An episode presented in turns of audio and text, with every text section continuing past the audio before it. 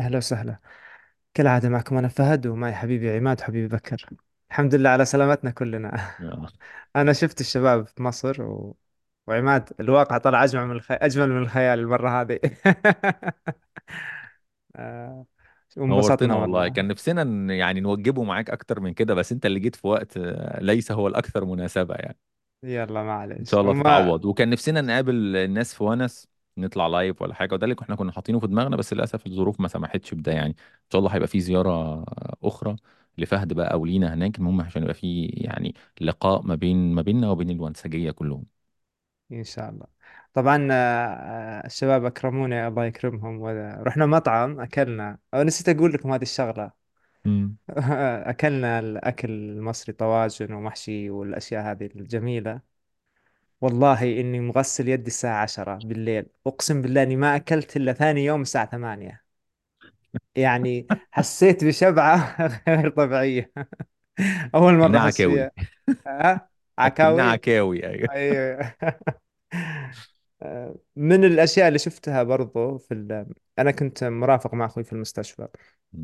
فمن الأشياء اللي شفتها إنه جملة يعني الناس لطاف فعلا و- والناس حابين يعني وأنا أتكلم معهم سعودي كانوا حابين اللهجة بس يقولوا لي بطئ شوي عشان نفهم عليك.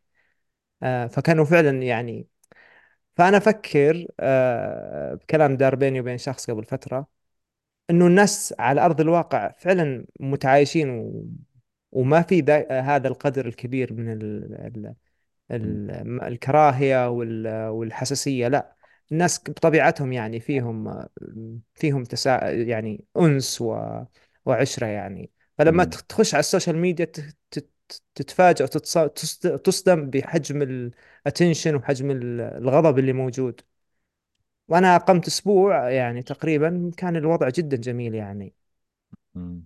هو هو أنت كنت متخيل إنك تلاقي يعني قدر من العنصرية أو قدر من الكراهية أو الغضب لا لا بالعكس لا والله بالعكس تجربته جميلة جدا لا لا لا بقول لك بس انت كنت أنا متخيل إن هو ده مثلا بيعبر عن ال- مم. اللي على لا الأرض كان مم. كان نفسي كان نفسي إنه أنقل الصورة وأقول له يا مم. جماعة إنه لا ترى اللي اللي مو لأنه أغلب الناس يقضي الوقت على السوشيال ميديا أكثر من على الواقع يا جماعة الخير اللي مم. بالواقع وفي يعني احتقان حاليا أصلا مم. حقيقي كده موجود على تويتر أظن آه صح في ما إيه بين ال- إيه مم، السعوديين والمصريين ولا ولا أكتر كمان؟ أنا بشوف الموضوع كان في ابس أوسع. يعني بشوف ساعات برضو سجالات السعوديين والمغاربة ساعات أشوف المصريين والجزائري يعني دايما في صراعات في كل حتة يعني.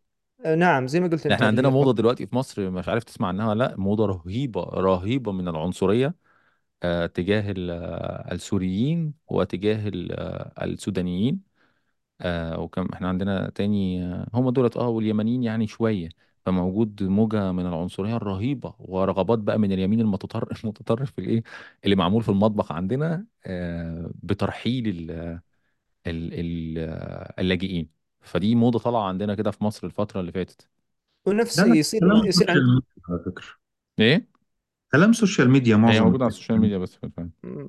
هذا اللي أنا أبغى أوصله إنه الناس بت- يعني مثلا في المطار في الطيارة الناس متعايشة وماشية مع بعض ويعني و... وما في ذاك القدر الكم الكبير من ال... التورم والهيجان اللي موجود على السوشيال ميديا. بس آه هو على فكرة هي هي خطورة ال- الدعوات دي مش في إنها هتؤدي بشكل من اشكال الفاعلية ومش إنها آه، هتستخدم كذريعة ل... مثلا لتبرير بعض الأوضاع. ولكن لا هي القصة كلها إن دي بداية آه، ظهور اليمين المتطرف. إحنا ما كانش ما كناش فعلا بنشوفه. إحنا أقصى يمين عندنا في بلادنا كان يمين الليبرالي اللطيف ويمين الوفد القديم فكان عندنا هو ده اليمين بتاعنا. لكن. عمرنا ما شفنا اليمين بتاع ترامب ده موجود عندنا في مصر. مستحيلة يعني بالنسبة لنا عمرنا ما شفناها خالص. ففكرة وجود أو ظهور اليمين المتطرف كظاهرة يعني اجتماعية دلوقتي وقد تؤدي في النهاية إلى شكل من أشكال الفكر بقى وال... وال... يعني دي حاجة بالنسبة لي أنا دي فعلا علامة كانت مثيرة للانتباه مش قصة بقى هل دي فعلا حاجة حقيقية ولا لأ بس فكرة إن ناس كتيرة جدا هو طبعا ولا فاهمين يعني إيه يمين متطرف ولا فاهمين أصلا القصة ديت بتبقى يعني حتى عند الجمهوريين هناك بيبقى بتبقى طالعة منين وال... والبلاد اللي بتدعو إلى آه، ترحيل المهاجرين. الفكر ده أصلا نابع من إيه لأ بس إحنا عندنا الفكر ده جديد جدا جدا علينا. عمره ما كان موجود بشكل من الأشكال. لا حل حل لا سريع ال ال يعني إذا كان في مشكلة أو عفوا أزمة في هوية معينة فهذا ملجأ سريع يعني. صحيح. صحيح. لا ملجأ بس سريع. انت دايما عندك انت بتحاول تزرع فتنة طائفية عندنا أصل لا لا أصلا لا بس دي مختلفة. لا لا لا دي مختلفة خالص. دي لا لا على دي فكرة مختلفة على عن فكرة هو الفكرة لازم بس بيوجد الصراع عشان انت تتلهى شوية بص يعني. بص لا لا هو فكرة حتى القومي ال- الفكرة القومية وال والوطنية لا دي طول عمرها موجودة ومفهومة تماما بالنسبة لنا وطول عمرها لا أنا بتكلم على حاجة نابعة من الناس وبلاش فكرة نظرية المؤامرة هي نابعة من الناس هي منطلقة من الناس مش بقى فكرة بص العصفور لا هي منطلقة من ناس معينين موجودين بدأوا ببساطة ي... حتى اللي عاملينها هم الكميتة عارفين الكميتة اللي هم بتوع مم. كيميت ديت العودة إلى الهوية الفرعونية المصرية حاجة لطيفة قوي في الأول وكلام لطيف بيحاول إن هو يشوف إن إحنا كمصريين عندنا عندنا جزء عربي آه، وعندنا جزء آخر يتجاوز العربية بصراحة وده حقيقي جدا وهو الجزء السابق على العربي لما توحش الفكرة دي لما توحش الفكرة دي في فارس عملت شكل يعني آه، مش عارف تعرفوا القصة بتاعت أولاد اللخناق مش عارف تعرفوا القصة دي؟ يا ابن اللخناق كانت كانت سبة معينة أثناء العصر العباسي وما بعده مم. إن العرب دولت أبناء مين؟ أبناء هاجر. وهاجر مم. اللخناق دي كلمة قذرة جدا مش عارف تعرفوا معناها أصلا. اللخناق مم. اللي هي اللي ريحتها وحش بس مش اللي ريحتها هي بالظبط هي اللي ريحه منطقة معينة من جسمها وحش فالموضوع وصل للدرجة دي. فكان يسمى العرب أولاد اللخناق عشان هاجر هي ال ال الأمة المملوكة المتروكة اللي تركت في الصحراء واللي إيه واللي بناء على رغبة ساراي سارة اللي في النهاية طلعت إسحاق وطلعت إيه فهم بني إسحاق لكن إحنا بني إيه بني هاجر يعني أو بني إسماعيل. فكان دايما يسبب فديت لما طلعت عملت أزمة حقيقية حقيقية في الهوية الفارسية آه، ما بين فكرة لأ أنا أوسع من كوني عربي. تمام؟ وأنا أوسع من كوني مسلم. مفهوم؟ مفيش مشاكل خالص وده مفهوم. لأ أنا أكرم من كوني عربي وأكرم من كوني مسلم مفهوم. الكلام ده كان لطيف جدا. بعدين بقى توصل لمرحلة أخرى أكثر تطرفا وهي فكرة إزاحة الآخر بقى. بنبدأ هنا بنتكلم على فكره إحنا هنا بنتكلم عن خطاب فاشيستي خطاب فاشي خطاب زي الخطاب النازي. إحنا الجنس الأفضل إحنا الجنس الآري والباقيين دول كلهم. جايين هنا. فطبعا بتوصل بقى لدرجة إن أنت لا تدعو بقى إن أنت تنظف هذا ال هذا الايه هذا الدم الملكي النقي من هؤلاء الدخلاء. اللي خدوا الثروات وخدوا الموارد واتجوزوا من عيالنا ومش عارف تبدأ بقى تخش في حتت صعبة جدا جدا. للأمانة مع طبيعة الشعب المصري ما كانتش موجودة. يعني أنا فاهم اللي بكر بيقوله بس إحنا فعلا ما مريناش بفكرة إن المصري يحس إن هو عنصريا أفضل. دي ما كانتش بتحصل ما كانتش بتحصل. واحيانا بتبقى مثيرة للضحك يعني. عمرها ما كانت موجودة لأن معروف إن أنت شعب كوزموبوليتان يعني يعني قوي يعني الناس كلها جت و... و... وتزوجت معاه. أنت. تكاد تكون واحد من الشعوب اللي فعلا فكرة العائلة ملهاش قيمة كبيرة فكرة القبيلة ملهاش دور كبير فكرة النسب يعني ما عندناش فكرة النسب المصري ديت وأنا ابن مين ابن مين ابن مين؟ مش واخدة هذه المساحة. إحنا دايما عندنا بيميلوا إلى فكرة الحسب والمكانة والعائلة بترى من فكرة السلطة والسطوة والفلوس وعندنا فكرة العصامية والانتقال من الطبقة الدنيا لطبقة عليا. فتأسس عائلة جديدة. الكلام ده عندنا شائع جدا لكن عمرها ما كانت بتنسب للدم. وعمرها ما كانت بتنسب للأصل الأبوي. ما كانتش موجودة في مصر خالص. فظهورها في خلال الفترات اللي فاتت دي بقى ظهور أنا ما هو مصري. لا ده بي يعني طلعوا السوريين وطلعوا اليمنيين وطلعوا ال... يعني الكلام بالنسبة لي لما شفته على السوشيال ميديا كان بالنسبة لي نذير غريب جدا جدا لفكرة ظهور لا بقى إحنا مش هنظهر نخلص من متطرف يطلع لنا نوع تاني متطرف يخلص ال ال يعني دي جديدة. حتى أيام اليسار المصري أيام الإخوان ما كانش فيه يعني أيام اليسار وأيام مثلا شوكة الإخوان لما كانت شادة في وقت من الأوقات عمرك ما كنت تسمع عن اليمين المتطرف عندنا في مصر. عمرك ما كنت تسمع عنه. لكن هو يظهر بقى كاتجاه جديد ده يعني حاجة بالنسبة لي interesting وأظن إن دي ظاهرة هتحتاج تدرس خلال الفترات اللي فاتت حتى وان كانوا عيال هايفة يعني حتى لو كانوا هم ببساطة حبه ناس هايفة مش أكتر عمالين يدوروا على مصارعه طواحين الهوا لكن بالنسبة لي interesting جدا جدا يعني. و... وعلى فكرة الناس دي هتأجج قوي الصراعات ال... ال... ال... يعني مثلا صراع بقى مصري سعودي مصري جزائري. مصري ده هتأججه بشكل غير عادي خلال الفترات الجاية مرة قرأت مقال عن ترامب. طبعا ترامب من من الرؤوس اللي عزوا النزعة الوطنية بحكم أنه هناك ظهر ك يعني منقذ لل آه، ضد اليسار. اليسار اللي يريد كل صحيح. شيء ويعني وكل شيء مفتوح إلى الحد إلى الآخر يعني. فصار تو ماتش يعني مرة كثير عليهم. فارتدت النزعة هذه ارتدت على أوروبا ارتدت على غيرها. لكن بالمناسبة في سلسلة الكاتب المصري أحمد أمين الله يرحمه كويسة. اللي هي في فجر الإسلام في ظهر الإسلام عارفها؟ طبعا. فجميلة جميلة جدا جدا جدا. وهي أذكر أنا من أول الكتب اللي فهمتني موضوع الشعوبية كيف صحيح العربية الدولة الأموية نتيجة تمكن العنصر العرق العربي فيها. كانت الصبغة اللي أتت بعد صبغة الدولة العباسية معاكسة لهذا الاتجاه. فيفهمك بطريقة أدبية رائعة جدا كيف كيف التسلسل هذا يعني. من أروع الكتب اللي بصراحه و- وأجملهم وعلى رأس هذه القائمة بقى الجميلة بتاعت المجموعة ديت. أنا أكتر واحد بحبه وانت بتحب إيه أكتر واحد فيهم؟ بحب ضحى الإسلام جدا. واحد من. الكتب لدرجة إن أنا عندي منه ثلاث نسخ بثلاث طب يعني من ثلاث طبعات مختلفة. الكتاب ده رائع الكتاب ده حلو جدا من أكتر الحاجات اللي ممكن توريك وبالاخص ضحى الإسلام كمان توريك التاثيرات المهمة طبعا للجانب السياسي والتأثيرات الفكرية نمو هذه الأفكار يعني طبعا في ناس بالنسبة لها كلمة أحمد أمين دي بت بتجيب لهم قشعريرة يعني كده وأرتكارية بس هو فعلا من الناس القويه جدا جدا وباحث قوي حقيقي يعني وفعلا. استلهام ناس زي ديت و... و... وإن أنت تاخد ال... يعني أسميه إيه استنطاق أفكارهم هتفهمك كتير جدا عن اللي بيجرى في في الوضع الحالي على المستوى الفكري. يعني ملوش علاقة خالص بالجانب السياسي بس لا على المستوى الفكري. هو ليه في ظواهر اجتماعية بدأت تظهر عندنا خلال الفترات اللي فاتت؟ طيب. هو مم. الموسم آه، ده عايز مننا إيه؟ مش عارف. لا لا لا بجد يعني. إحنا بنتكلم على أحمد حلمي بتاع مسلسل الصفارة لا. بس بلاتو طيب. إحنا حنهدي اللعب الحلقة ماشي. هذه. م- انت من ضمن النقاط اللي ختمت فيها سلسلة الكراهية. كنت تكلمت على النضج الانفعالي. مم. يعني بس. هل تفتكر إن في ده سؤال من الاسئله عفوا. حل... الحلق بعد ما عدت من مصر؟ يبدو إني أكثرت من شو... من أكل الرز بلبن. فعلا دبيت فيها دبة.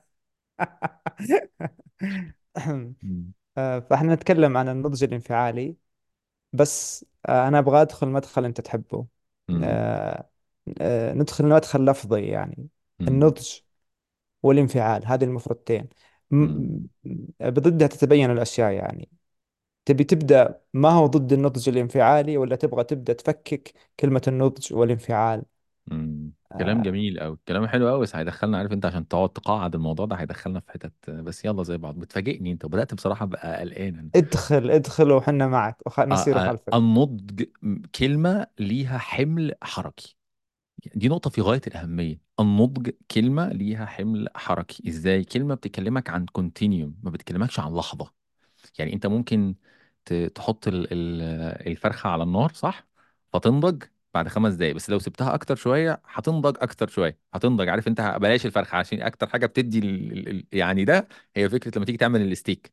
عارف أنت درجات النضج ديت؟ هو ده بالظبط. إذا النضج ممكن يكون بالنسبة لي well done ممكن يكون عند حد medium ممكن يكون عند حد أكتر شوية من ال well done لدرجة إن هو إيه يخليها تتحروش منه كده تبقى. فالنضج مش م- مش محطة. فعشان كده نحط لها إيه نحط لها آه، آه، نقيض. هي ببساطة النضج كلمة بتحمل في حملها المعنوي بروسيس صيرورة بتحمل حراك. النضج هي كلمة بتوحي بالانتقال. يعني أنت ببساطة أول ما تقول كلمة النضج أو النمو أو التطور كلها كلمات بتدي لك إيه؟ بتدي لك إيحاء بعملية صيرورة نقطة في غاية الأهمية لما تكون كمان بتتكلم عليها على المستوى النفسي أنت لا تتحدث عن عملية تنتهي في لحظة ما. نهائي نهائي. عمرك ما بتتكلم عن عملية بتنتهي. حتى لما يجي حتى في اللفظ القرآني يتكلم عن بلوغ الأشد يقصد بيها إن حتى العملية مش هتقف هنا. إنما هتحول إلى إيه؟ إلى عملية نقوص وانتكاس و... وضعف هيتح... وقوة قصدي هتحول إلى ضعف. ففي عندك حتى عملية بعد إيه؟ بعد ال- ال- المستوى ده. فما فيش حاجة اسمها إن النضج ده هو مرحلة معينة مقابلها هو الطفولية أو هو ال ال أي شكل بقى من أشكال البدائية مش شكل من اشكال ال الوحش ايا كان هتحطها بقى بأي بأي يعني بأي قصادها إيه فأنت دايما وكأنك بتوحي بإنها محط إيه؟ آه ني الله ينور عليك ني غير طازج صحيح. بس هو أنت لو جيت اتكلمت بقى عن الني ده حتى الني ده برضو مش لحظة معينة. أنت بتتكلم في إيه؟ في عملية صيرور. نمرة اتنين إن عملية الصيرورة ديت ال- ال- ال process المستدامة ديت بتستخدم ما بتشتغلش على مستوى واحد. انت عندك نضج جسدي ونضج وحتى على المستوى النفسي انت ما بتتكلمش برضو على مستوى واحد.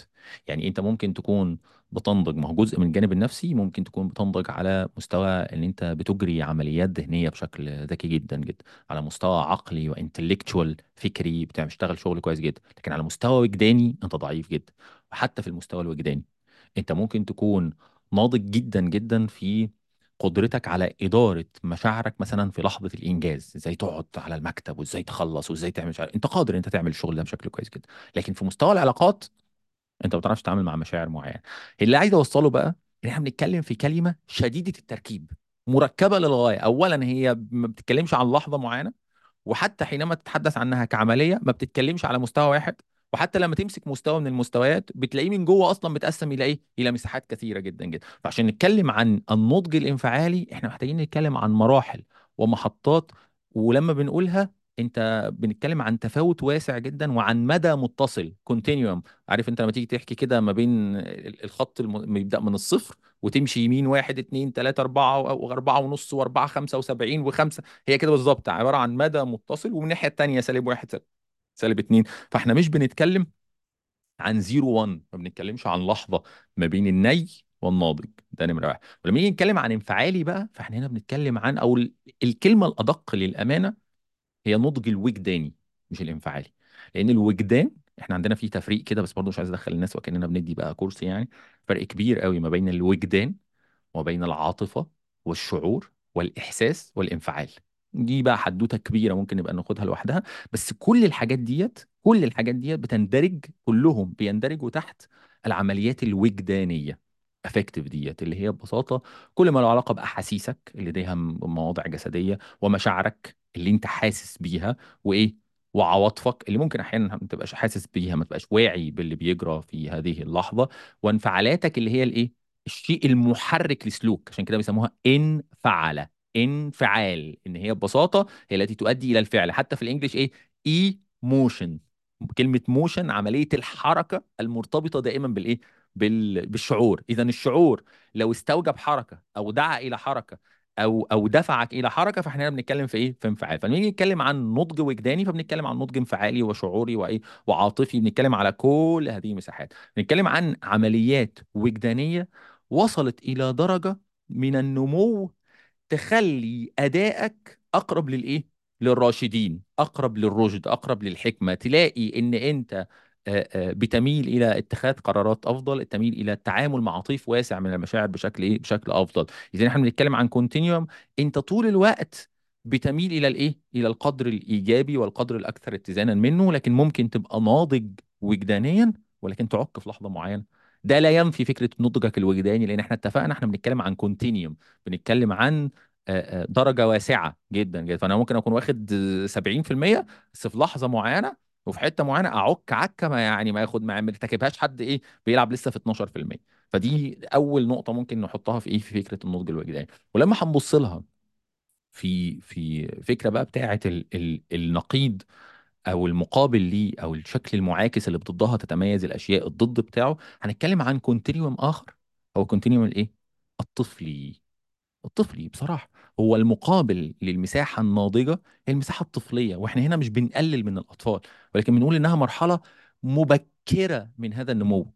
ده نقطة مهمة في غاية الأهمية، زي ما تيجي تتكلم عن الفاكهة الطازجة وفاكهة أخرى مخضرة، هي potentially داخلة في ده، هي لسه ما, ما, نضجتش آه بما فيه الكفاية ما ينفعش تاكل فيها مرارة لو اتاكلت.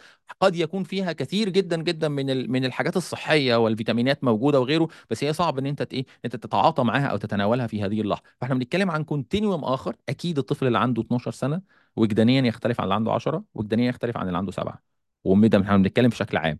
وأكيد إن في طفل عنده 7 بيكون أكثر نضجا على المستوى الوجداني من طفل عنده 10 وإيه و11 فإحنا وكأننا بدأنا نتحدث عن عمر وجداني عن محطات من النمو الوجداني أحيانا ودي نقطة مهمة جدا أحيانا بتكون ماشية بمعزل ولازم نحط خط تحت أحيانا لأن هي مش دائما بتكون ماشية بمعزل تكون ماشية مع بمعزل عن الإيه؟ عن العمر الحقيقي عن العمر الإيه؟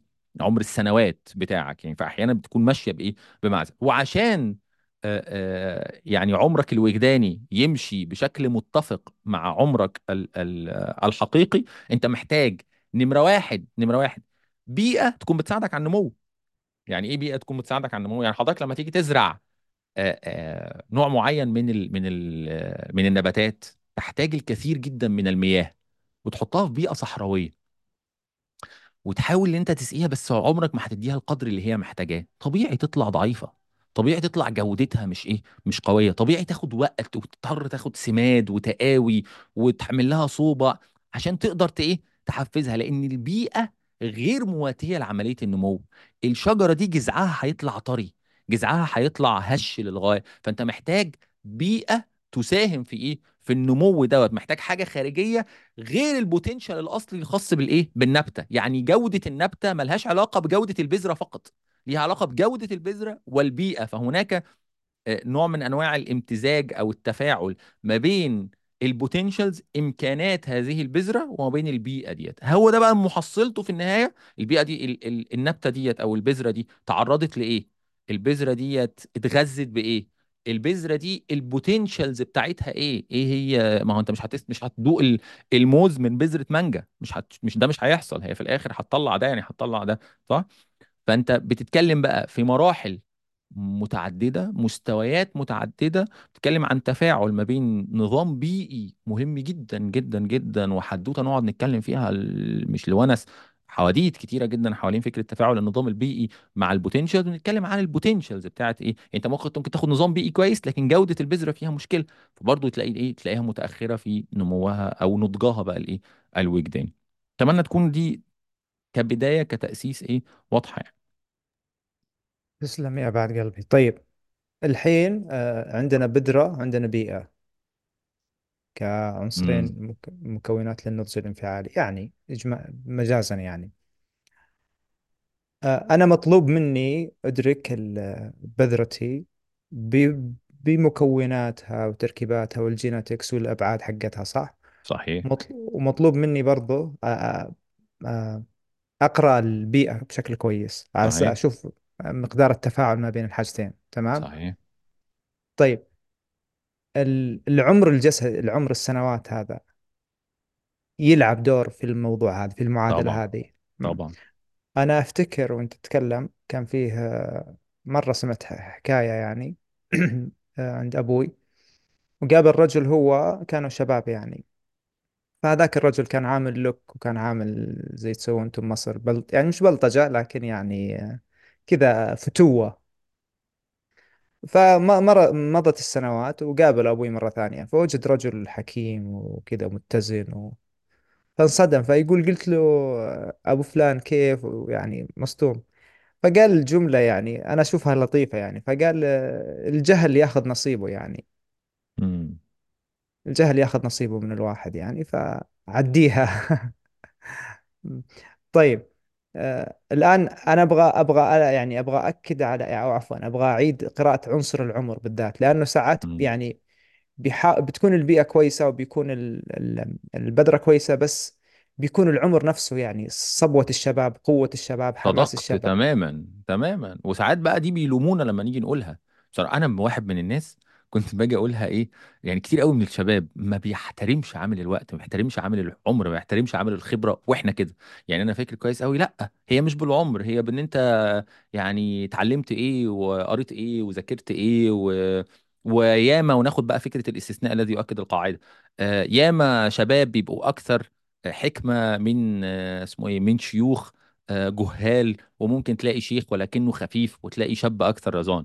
كل الكلام ده كلام ساقط تماما. ليه؟ لأن ال- المقارنة عمرها ما بتيجي بالطريقة ديت. المقارنة ببساطة إن أنت لازم توحد المقام. توحد المقام يعني إيه؟ يعني توحد ال- الشاب ده مع الرجل ده ما تتكلمش بقى على الخفيف ومش الخفيف. إيه اللي اكتشفته مثلا من الحاجات اللي اتعلمتها في الطب وإن كان وصلت المعلومة متأخرة إن إحنا أصلا عندنا آه، آه، العقل بتاعنا متقسم إلى إلى عقول مختلفة أو إلى امخاخ مختلفة. في جزء منه اسمه المخ البدائي. خلاص المخ البدائي هو المخ اللي كان موجود اللي مشترك أصلا ما بيننا وبين الحيوانات. المخ ده اللي فيه الجهاز الحوفي مش قصتنا بقى يعني إيه يعني لدرجة إن هو حتى في بعض الناس بت بتقسمها يعني بتقسمها بقى للإيه لأشكال المخ الحفري دوت المخ الأحفوري القديم بتاعنا دوت إحنا بنتكلم عن مخ شبه مخ حتة مننا شبه مخ الزواحف حتة مننا شبه مخ مش عارف إيه ومش مقصود بيها النزعات التطورية عشان ما حدش يفهم غلط. أنا بتكلم إن أنا بتنفس والحيوانات بتتنفس. أنا في لحظة الخطر بتفزع وبرجع لورا والحيوانات في لحظة الخطر بتفزع وبترجع لورا. اللي مسؤول عن الأمور دي كلها هو شكل بدائي جدا من المخ بادئ من المنطقة بتاعه ال limbic system والمخ الايه اللي بيسموه الجهاز ال- الحوفي دوت آه، وطالع معايا لحد ال- ال- النخاع الشوكي. المنطقة دي موجودة عند معظم الإيه معظم الحيوانات خلاص.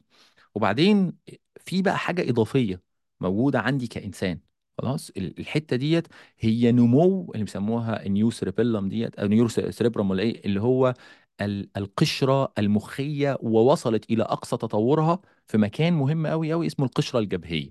خلاص؟ القشرة الجبهية أو القشرة الأمامية دي أو ال prefrontal cortex وال frontal دي أهم حتة موجودة عندنا هي المسؤولة بقى عن اتخاذات الق... اتخاذ القرار والحاجات الحكيمة بتاعتنا والتفكير اللي مش عارف الايه كل الحاجات ديت مسؤول عنها إيه؟ ده. طب وإحنا شباب نقطة في غاية الأهمية إحنا وإحنا صغيرين بيبقى في نمو للخلايا العصبية؟ وفي حاجة مهمة جدا جدا عندنا اسمها ال myelination. إيه ال myelination؟ عارف الأسلاك بتاعت الكهرباء؟ إحنا المفروض عندنا أعصاب الأعصاب ديت أو ال axons ديت المفروض بتتغلف عشان توصيلها يبقى أحسن. الغلاف اللي موجود حوالين الأسلاك اسمه عندنا المايلين. خلاص؟ ده ما بينموش غير بالتدريج. ولما بنبلغ ما بيكونش نموه اكتمل بيقعد ينمو ينمو ينمو آخر حتة بينمو فيها آخر حتة بينمو فيها هي الجزء الايه الاكثر تطورا من المخ اللي هو القشرة الجبهية. فالمايلين دوت عشان يبقى توصيله هايل ويصل المخ أو القشرة الجبهية لكفاءته الأعلى إحنا بنتكلم من سن 30 ل 35 سنة. أوه أيوه أيوه بالظبط من سن ال 30 ل 35 سنة كفاءة القشرة الجبهية بتبقى عالية جدا. طب إيه يعني الكلام أنت بتقوله دوت؟ طب قبلها أنا ببقى شغال بإيه؟ قبلها بيبقى في سطوة غير عادية للعقل الانفعالي. سطوة غير عادية للمخ البدائي. المخ اللي عنده ال 3 F المشهورة fight أو flight أو freeze إما إنك تصارع أو تهرب تستخبى أو تتجمد مكانك. طول الوقت أنت شغال باستجابات بدائية. حب وأكره واسيب وانفصل كل حاجة شغالة على السخان. أنت شغال نار. يهمك قوي قوي نظرة الناس يهمك قوي آه، لمعة جسمك في عينيها. يهم يهمك قوي الناس بتقول إيه مدحهم. عشان كده بيجد نجد صعوبة كبيرة جدا جدا. دي معروفة من أيام ال ال فقه السلوك فقه السلوك في الإسلام مثلا أو في غيره حتى والله تزكية النفس. إن الشباب بيجدوا صعوبة كبيرة جدا جدا في إن هم يتخلوا عن فكرة المنزلة في قلوب الناس. إن هم يتخلوا عن فكرة حب الشوفان والمراءة والكلام. صعبة جدا. عايزة إيه؟ ليه بقى؟ لأنه طول الوقت هو شغال بالجهاز ده شغال بهذا المخ. آه مش هقول بقى شغال بده بس لأ هو التركيز الأكبر ليه. الفرامل بتاعت بتاعت العقل العقل يعني إيه؟ يعني الربط الإحكام تمام كده؟ ففرامل المخ هي المنطقة دي. فالمنطقة دي ما بتشتغلش بكفاءتها الأعلى لاعلى كفاءة ليها غير من سن 30 ل 35 سنة. فأنت لا تستطيع إنك تشد الفرامل تماما على النزعات في الشكل الطبيعي ده غير بقى اللي بنتعرض له في الشكل الطبيعي غير من 30 ل 35 سنة فواحد يوصل لها 30 واحد 31 واحد 35 فيصل الرجل إلى درجة الرجل والمرأة يعني إلى قدر من النضج اللي بيخليه هنا بنتكلم عن نضج بيولوجي محض يخلي القشرة الجبهية تشتغل بفعاليتها الأعلى. فتروح رايحة مفرملة قال إيه بقى؟ الارجز النزعات الدوافع الملحة اللي بتحصل في لحظة معينة. أنا هخش اسبله دلوقتي. وإحنا شباب كناش نعرف نبطل يعني هنخش نسبله بالفعل دلوقتي وهننزل نتخانق وننزل نكسر العربية ومش عارف إيه. لكن لما تيجي تكبر مع الوقت تجد أنت الفرق ما بين الدافع أو الرغبة الملحة للتصرف ديت وما بين التصرف نفسه يبدأ يبقى فيه delay time ال delay time دي الفرامل بتاعت القشرة الجبهية. مع الوقت ال delay time ده بإيه؟ بيزيد. ممكن تلاقي واحد ال delay time بتاعه ثانية. وهو عنده 14 سنة وبعدين يبقى ثانيتين وهو عنده 20 وبعدين يبقى أربع خمس ساعات وهو عنده 30 وبعدين يمكن يقعد يوم وهو عنده 35 فيقعد كتير يعمل processing للموقف قبل ما ياخد القرار. ده يقول لك بقى الشيوخ وال, وال, وال مش الشيوخ يعني أقصد الشيوخ هنا بمعنى السن يعني بالمعنى العمري يعني. أو ال... أو كبار السن دولت بطاء يا عم مش زي الشباب بقى وعنفوان الشباب. آه هو عنده القدرة إنه يعمل processing وأي حد في الدنيا سواء عنده حكمة ولا ما عندوش حكمة. طول ما خد وقت أكتر إنه يعمل فيه processing ومعالجة للموقف كل ما بيشوف فيه أبعاد أخرى. وبيقدر ساعتها إنه يختار تصرف يبقى نكبته عليه وآثاره البعدية تبقى أقل. فاهم؟ فأنت بتتكلم من 30 ل 35 سنة عشان الفرامل بتاعتي تشتغل كويس. عشان الفرامل بتاعتي ال ABS بتاعها وال صح واسمهم إيه الحاجات وال AB مش عارف إيه يشتغلوا بشكل كويس فيشدوا الفرامل إيه أفضل. ده بتكلم في النظام العادي. فما بالك بقى بولد أو ببنت طول الوقت أصلا عنده مشاكله الخاصة وعنده غضب متحاش بقاله سنين وعنده شعور ب... ب... ب... بالخزي وعنده شعور بعدم مش عارف الكفاية وعنده كعبلته الخاصة وعنده إرثه الصدمي الكبير جدا ف 30 35 إيه ده أنا بحتاج لحد 40 و45 عشان أعرف بس أربي عيل من غير ما إيه من غير ما أبطحه ولا يعني أخش فيه السجن؟ فهي كده بالظبط أنت تاخد وقت طويل جدا عشان تلاقي هذا ففي جزء لا يمكننا إغفاله متعلق بالنضج البيولوجي والبيولوجيا دائما تحترم الوقت حتى لو دماغك ما احترمتهاش. فآه إذا اتفقنا في باقي العوامل كلها بس لازم نكون اتفقنا. كلنا تعرضنا لنفس الخبرات كلنا قرأنا نفس القراءات كلنا اتربينا بنفس الشكل كلنا تعرضنا لنفس البيئة كلنا مش عارف جينيا مظبوطين. اللي عنده عمر أكتر عنده عمر أكتر أكثر اتزانا. إذا إذا ونقطة في غاية الأهمية. إذا وحدنا باقي العوامل فما تجيش تقول لي لا ما أنا ياما شفت عواجيز وشغالين sugar daddy وياما شفت آه، ستات آه، يعني بيبقوا عاملين مش عارف شكلهم إيه وهم عو... مالهاش علاقة. أنا بتكلم دلوقتي على توحيد باقي العوامل. فإذا وحدنا باقي العوامل احترم البيولوجي. احترم عامل الوقت. الوقت مهيمن مهيمن حقيقي إذا توحدت باقي العوامل. لكن اللي أنت بتحكيه ده فيها إشكالات أخرى. فيها بقى شخص بيئته عملت إزاي طريقة أفكاره عاملة إزاي البذرة نفسه أصلا بتاعته عاملة إزاي آه، ساعتها هقول لك آه في حاجات أخرى في عوامل أخرى هنا قد تطغى على إيه؟ على عامل الوقت وياما شفنا نوابغ نوابغ على مستوى النضج وبيبقى بشكل مبكر. ليه؟ هو اكتسب حاجات أخرى من عوامل أخرى رجحت هذه العوامل على عامل الوقت. لكن لو جيت تبص بصة حقيقية لا لا ال- الخبرة عند الكبار ما نقدرش ننكرها حتى لو كنا يعني شباب لكن نحترم لما بنقعد نبص حد هو عنده زيك خبرات وعنده القراءات وعنده الاطلاع وتربى في بيئة مش عارف آه آه، آه، واشتغل على نفسه لا لا يرجحك بسبب بسبب العمر يرجحك يرجحك في اتزانه وفي ثباته الانفعالي وتلاقيه حتى قدرته على التعامل مع المشاعر. ده كان من الحاجات اللي كانت طول عمرها بتحيرني للأمانة. هي الناس دي بتتعامل إزاي مع القلق؟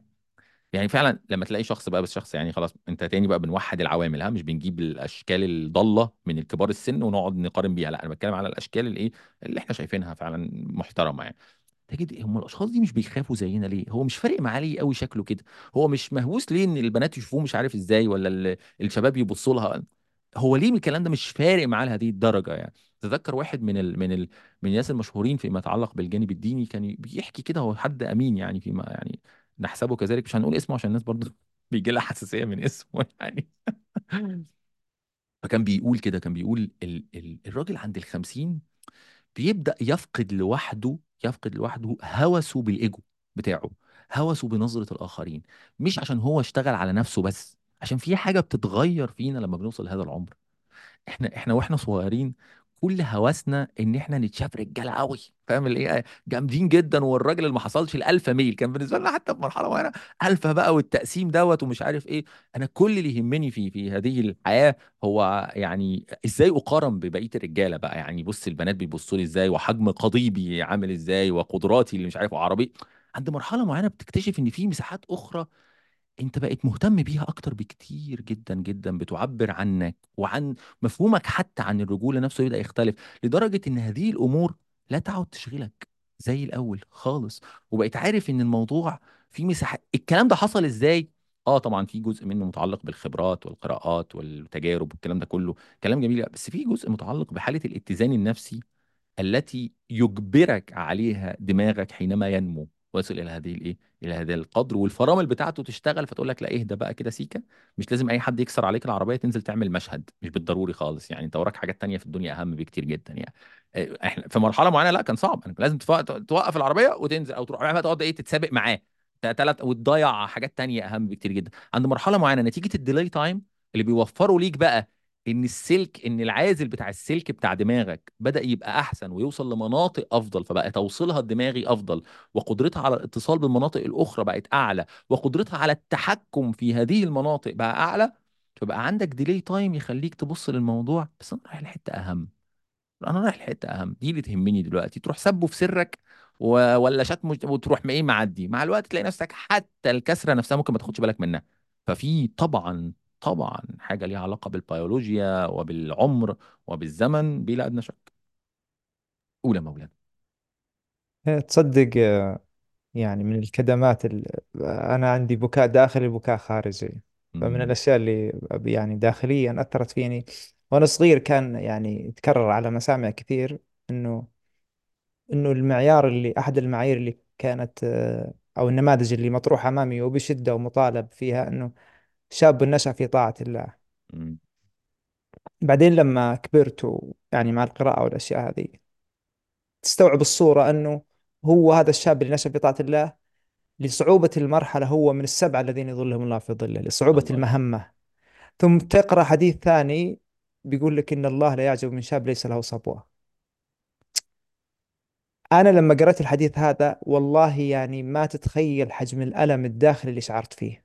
مم. مم. يعني الحديث ي- يشرح أنه الله يتعجب من شاب ما عنده صبوة ما عنده ذي النزعة من الطيش والتهور فتخيل حجم الكبت اللي أنا مارسته على أساس أقفز مرحلة عمرية كاملة يعني لدرجة أنه أنا مرة آه كنت أتكلم مع واحد من الشباب وكان هو قريب من آه مجالس الرجال عندنا. فقال لي بعدين يعني كنت أتكلم عليه أقول لا تكثر جلوس معهم لا تكثر يعني أنت صاير كبير. فبعدين قبل كم سنة يعني على على نهاية الثلاثين يقول تصدق إني أحس إني قفزت مرحلة الشباب. من الطفولة للرجولة يا فهد. قلت والله عاد هذا اللي صار هذا اللي صار. معك لأنه مم. ف وأنت تتكلم عنها جاف جا... وأنت تتكلم عن النقطة جات في ده بيعمل حرمان على فكرة بيعمل حرمان رهيب. أنت مش متخيل يعني إيه بنات طولبت أن تكون أمهات مبكرا. مش بنتكلم إنها اتجوزت وبقت عندها أولاد. بقت أمهات لأمهاتهم أو لأمهات لإخواتهم أو إنها طول الوقت مطالبة إنها تبقى كبيرة. لا انت كبيرة عيب انت الكبيره مش عارف إيه. أولاد كتير جدا جدا ما خدوش طيش الصبا. مش بندعو الأطفال مش بندعو الأطفال والشباب إن هم يبقوا طايشين بس أقصد إن احترام المرحلة العمرية دي هيجي لك وقت هتكون في منطقة أخرى. كتير جدا منهم بيحس إن هو سرقت منه مراهقته. سرقت منها طفولتها سرق منها شبابها وده بيعمل لهم حالة من الغضب غير عادية. وأحيانا بتكون الطفولة والطيش بيكون دين يجب دفعه. فتلاقيه يوصل ل 40 و45 يخش في حاجة مهمة جدا بقى إيه هي أزمة منتصف العمر. أصل ما جاتلوش أزمة هو وهو صغير. فيبدأ بقى يعيد إمم. تقييم حياته في هذه المرحلة. بدل ما يعيد تقييمها هو عنده 18 سنة أنا مين وعايز إيه؟ وبحب مين وبكره إيه؟ وإيه اللي إيه اللي يناسبني وإيه ما يناسبنيش؟ ويعيد تقييمه ومساءلة كل الماضي وكل الم... المستودع القيمي زي ما قلنا قبل كده اللي أنا نشأت فيه وك... بدل ما يعيد لا يعيد مساءلة حياته. وأنا اتجوزت ستي دي ليه؟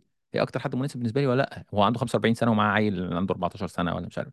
هنا بقى في اللحظة ديت يبدأ ويتخذ قرارات طائشة أحيانا بيسموها المراهقة المتأخرة وكأنها دين لما لم يدفع من قبل من طيش. أنا واحد من الناس للأمانة لو كان حد قال لي الكلمتين دولت كنت زماني ثبت له. لا لا لا الموضوع اللي أنت بتقوله ده هجص مفيش حاجة اسمها العمر ليه قيمة والكلام ده كله خالص. ده ليه ليه؟ لأن أنا شاب. أنا أنا عايز ارى أسامة بن زيد. أنا عايز ارى قادر على القيادة بشكل مبكر قادر على قيادة هؤلاء الشيوخ. وينبغي أن يستمع إلي العالم. أنا عندي شيء يجب لهذا يجب على هذا العالم أن ينصت لأجله. وادوني الميكروفون وطلعوني على المنبر وادوني الحديدة. لا لازم تسمعوني. فمش مدي نفسي وده ضيع عليا فعلا حاجات كتيرة جدا جدا. ضيع عليا فرصة إني فعلا أتعلم إني فعلا أستلهم حكمة إني فعلا أنا عايز أكبر وعايز أرى كبيرا رغم إني فعليا بيولوجيا أنا مش كبير. بيولوجيا ما عنديش هذه القدرات الحكيمة. بيولوجيا لما تيجي تسمع الحاجات اللي أنت كنت بتقولها ومثلا وتصادف الحاجات اللي أنت كتبتها في مراحل معينة وتصادف بعض المواقف تلاقي نفسك عايز تجز على أسنانك أنت إزاي كنت بتتعامل بالطريقة دي؟ يا دي الكسوف يا دي الكسوف. يعني اعذروني يا جماعة والله يا جماعة أنا كبرت بعدين فينبغي أن نحترم ونحترم كمان حتى في مرحلتنا اللي إحنا موجودين فيها إحنا هنبقى حاجة تانية كمان 10 سنين. مش عشان بس بنتعلم من الدنيا عشان في حاجات فينا فعلا بتنضج أكتر وبالتالي فراملنا بتتحسن. نداء إلى كل من يسمعنا. القلق الرهيب اللي تعبك مش هيبقى نفس القلق كمان خمس سنين.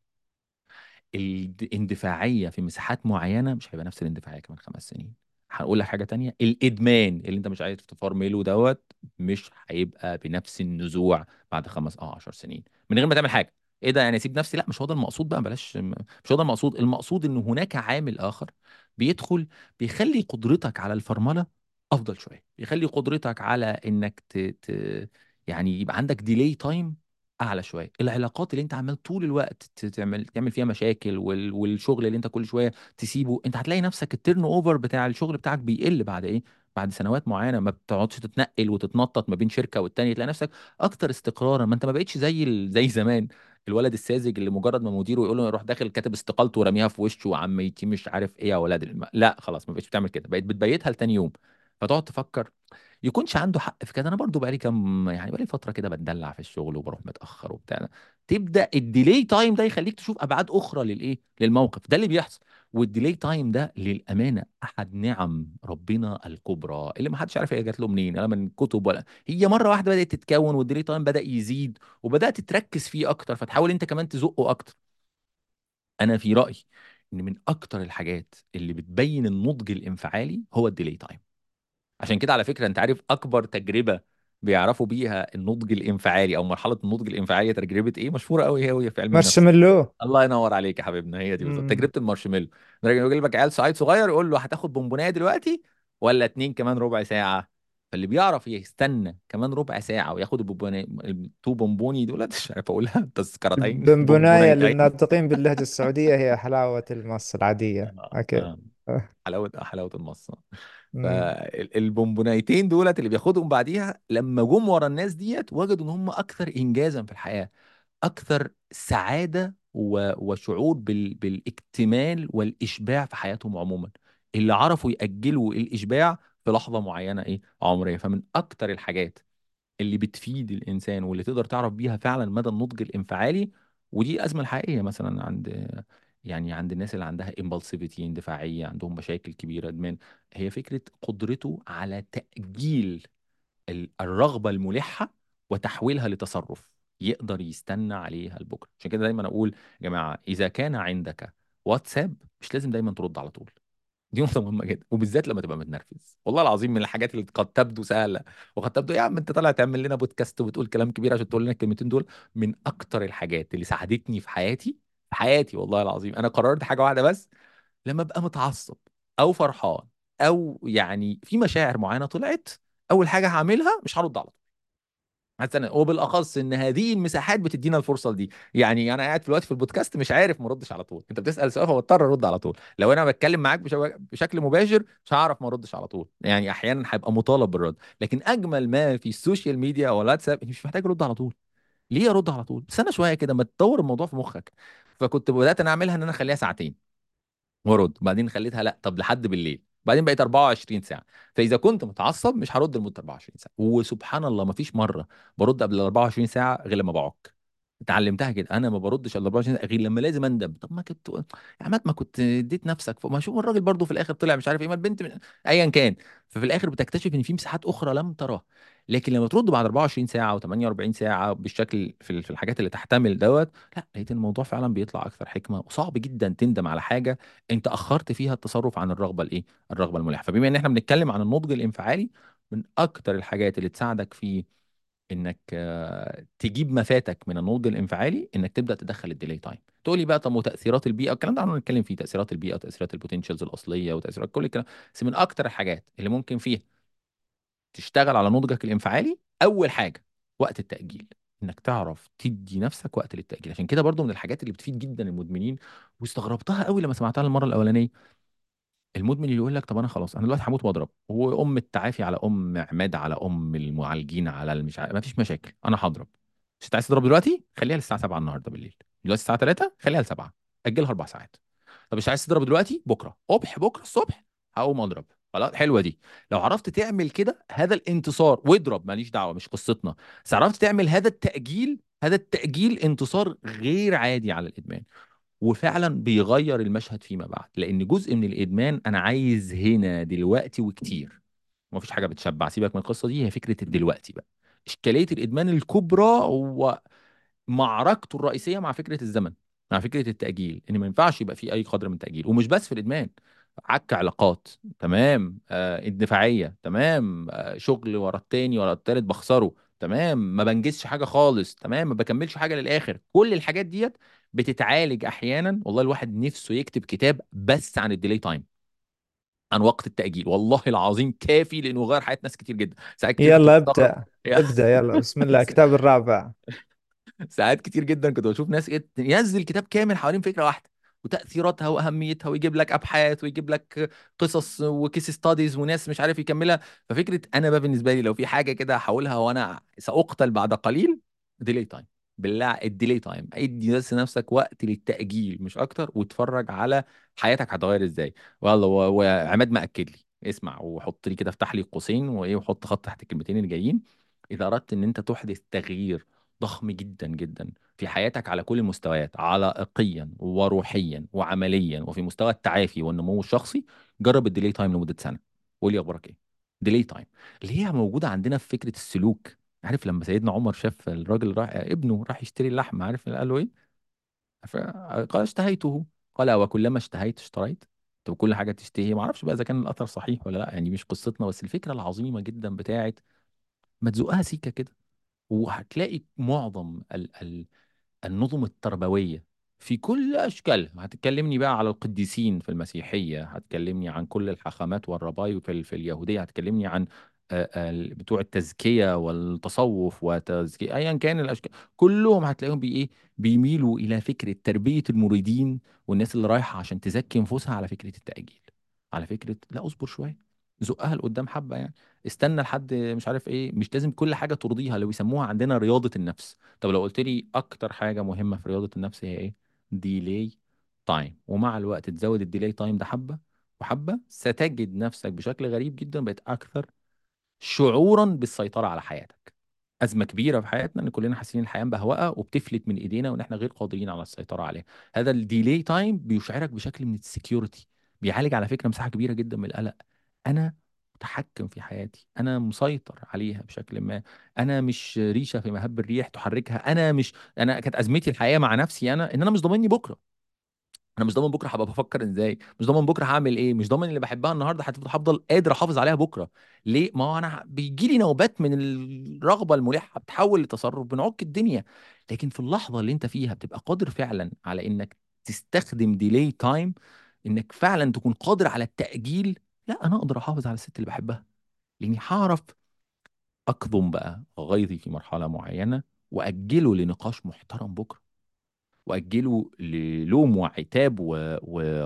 ووضوح في الطلب بكرة.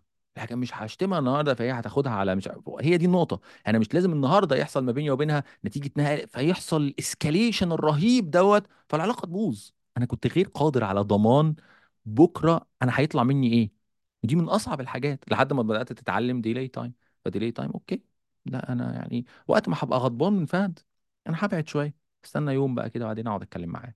اليوم ده هيديني مساحة هيخلي القشرة الجبهية تشتغل فيعرفني بقى problem solving إزاي احل المشكلات يعرفني الطلب الواضح يعرفني إزاي اتعاطف مع الآخر واشوف وجهات ن- مساحة أخرى إزاي أقدر اتعامل مع مشاعري احترمها تماما. مش بقول لك بقى إحنا كده بن- بنشتغل على الكبت لا خالص إحنا بنشتغل على رؤية جميع العوامل. أنا حاسس ان البودكاست النهارده اتحول لوعظ ولا رأيك إيه؟ لا لا يا بعد قلبي ما عليك ما تضحك عليا عليك. بكرة.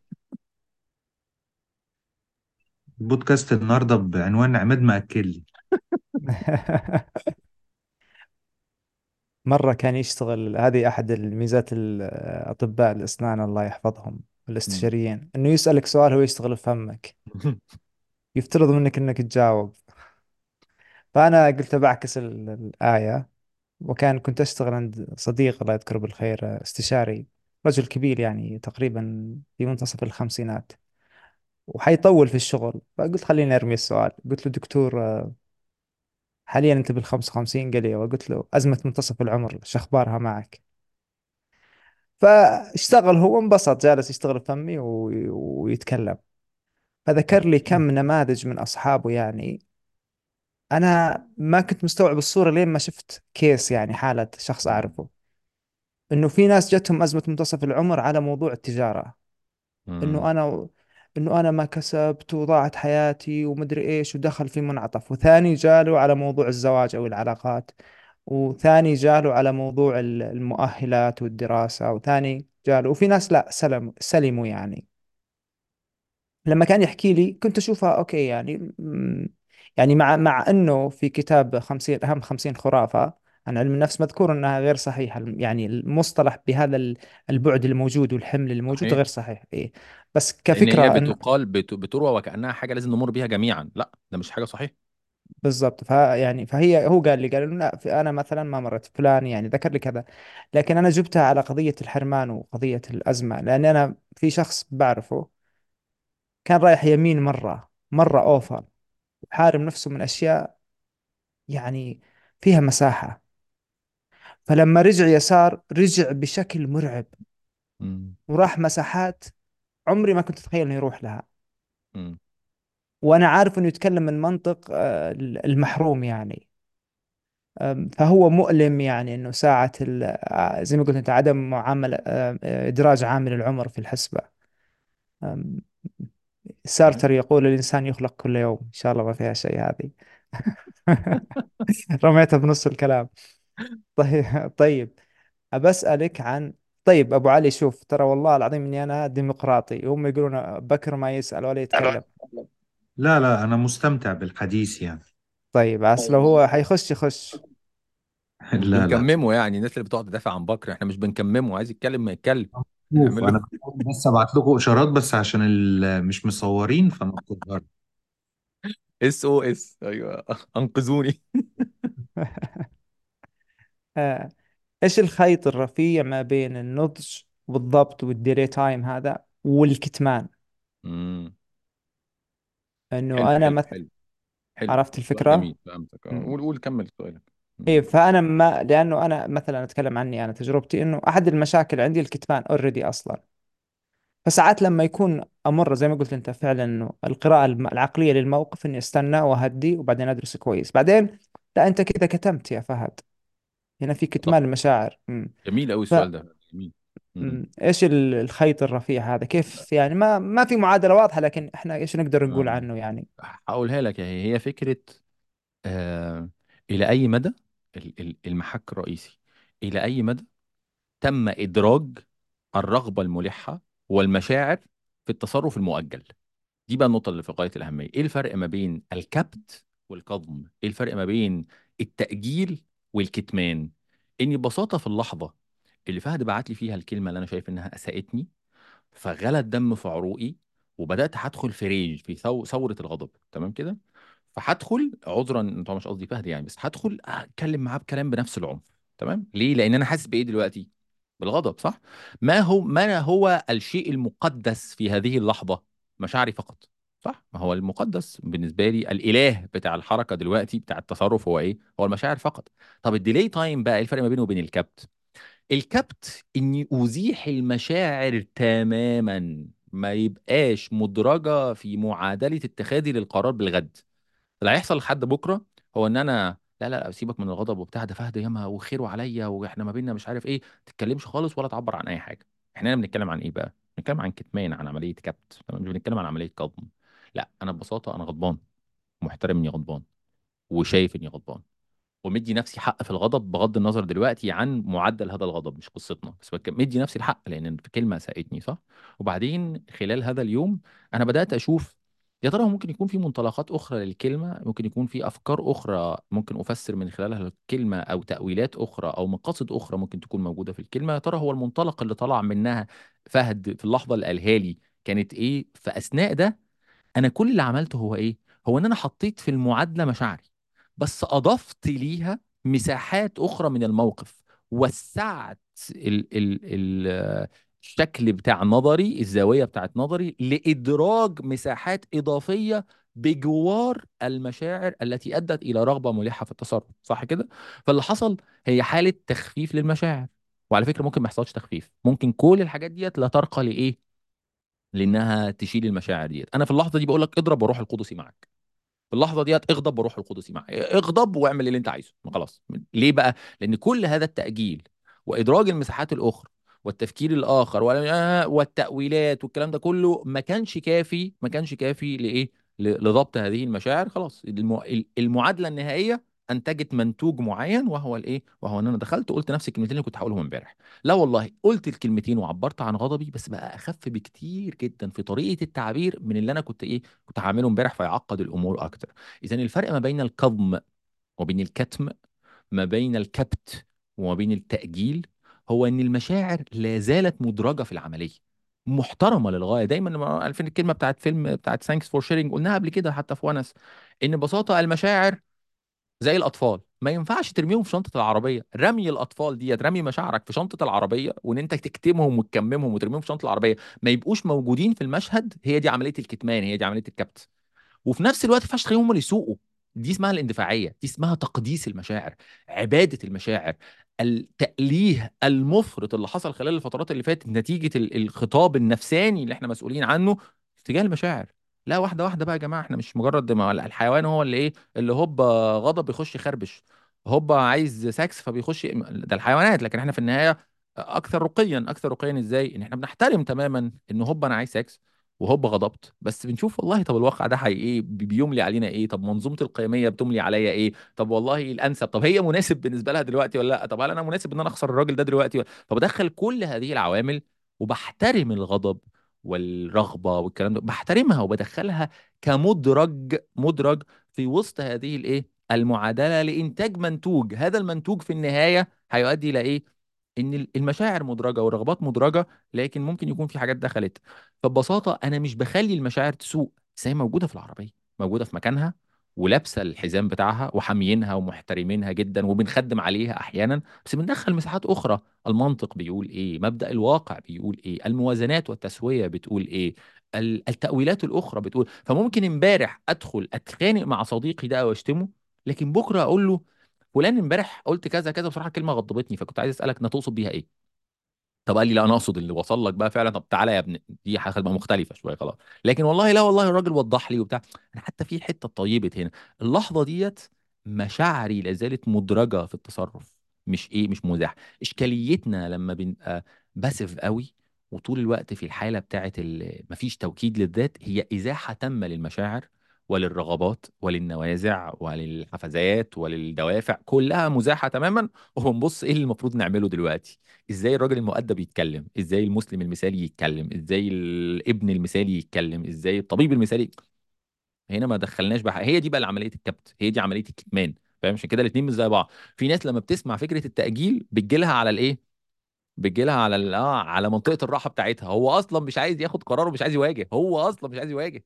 هو فعليا دي أريح حاجة بتقولها له إن أنت تقول ما تواجهش وما تعبرش عن مشاعرك. طب الحمد لله هي عماد اللي قال لي يا جماعة وما إيه وأنا بطلت أعبر عن مشاعري أكتر وأكتر. لا هو المقصود إنك ما تحولش الشعور مباشرة إلى تصرف وده أكبر احترام ممكن تقدمه للشعور. قول يا بعد. طيب يا بعد قلبي أنت. أنت كنت هتخش تقاطع في حتة كده ولا حسيت إن أنا كتمتك؟ لا كنت لا عايز لا تقول. بالعكس لا والله. لا تخاف ب... ب... وش كنت بقول لك إيوه بقطع. آه على أساس الوقت أنا ب... عماد عنده والله آه عمل لا لسه فلا لسه لا، معانا تلت لسه ساعة بس مم. مم. بس على أساس نكون واعيين يعني في هذه النقطة في كذا نقطة بمر. عليها ممكن أنت توقفني وتستطرد فيها لها علاقة بالنضج الانفعالي. الوعي إحنا تكلمنا فيه كثير الأعتراف بالخطأ تحمل المسؤولية برضو مرينا عليها آه مسامحة الذات أو الرفق أو اللطف مع الذات و... وإنه ما يكون فيه آم، اج- اج- اجترار للماضي بشكل سلبي برضو من النقاط اللي مريت عليها في, في يعني في تحضير للمادة مم. إنه يكون في تعاطف مع الآخرين مم. آه كلها مندرجة تحت آه، النضج الانفعالي مم. آم، في صدق مع النفس مم.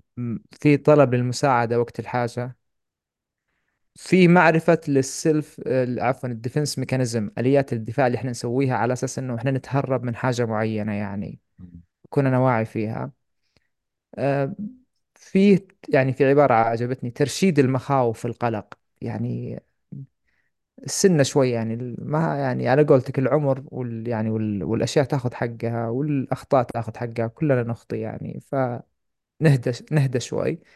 برضو من الأشياء اللي عجبتني في ال- في النضج الانفعالي القدرة على فصل العواطف أو المشاعر عن ردود الأفعال البعدية أو. حتى في حالة إنه اتخاذ الخطوة مم. حتنتخذ الخطوة. آه، آه، فأذكر أنا مم.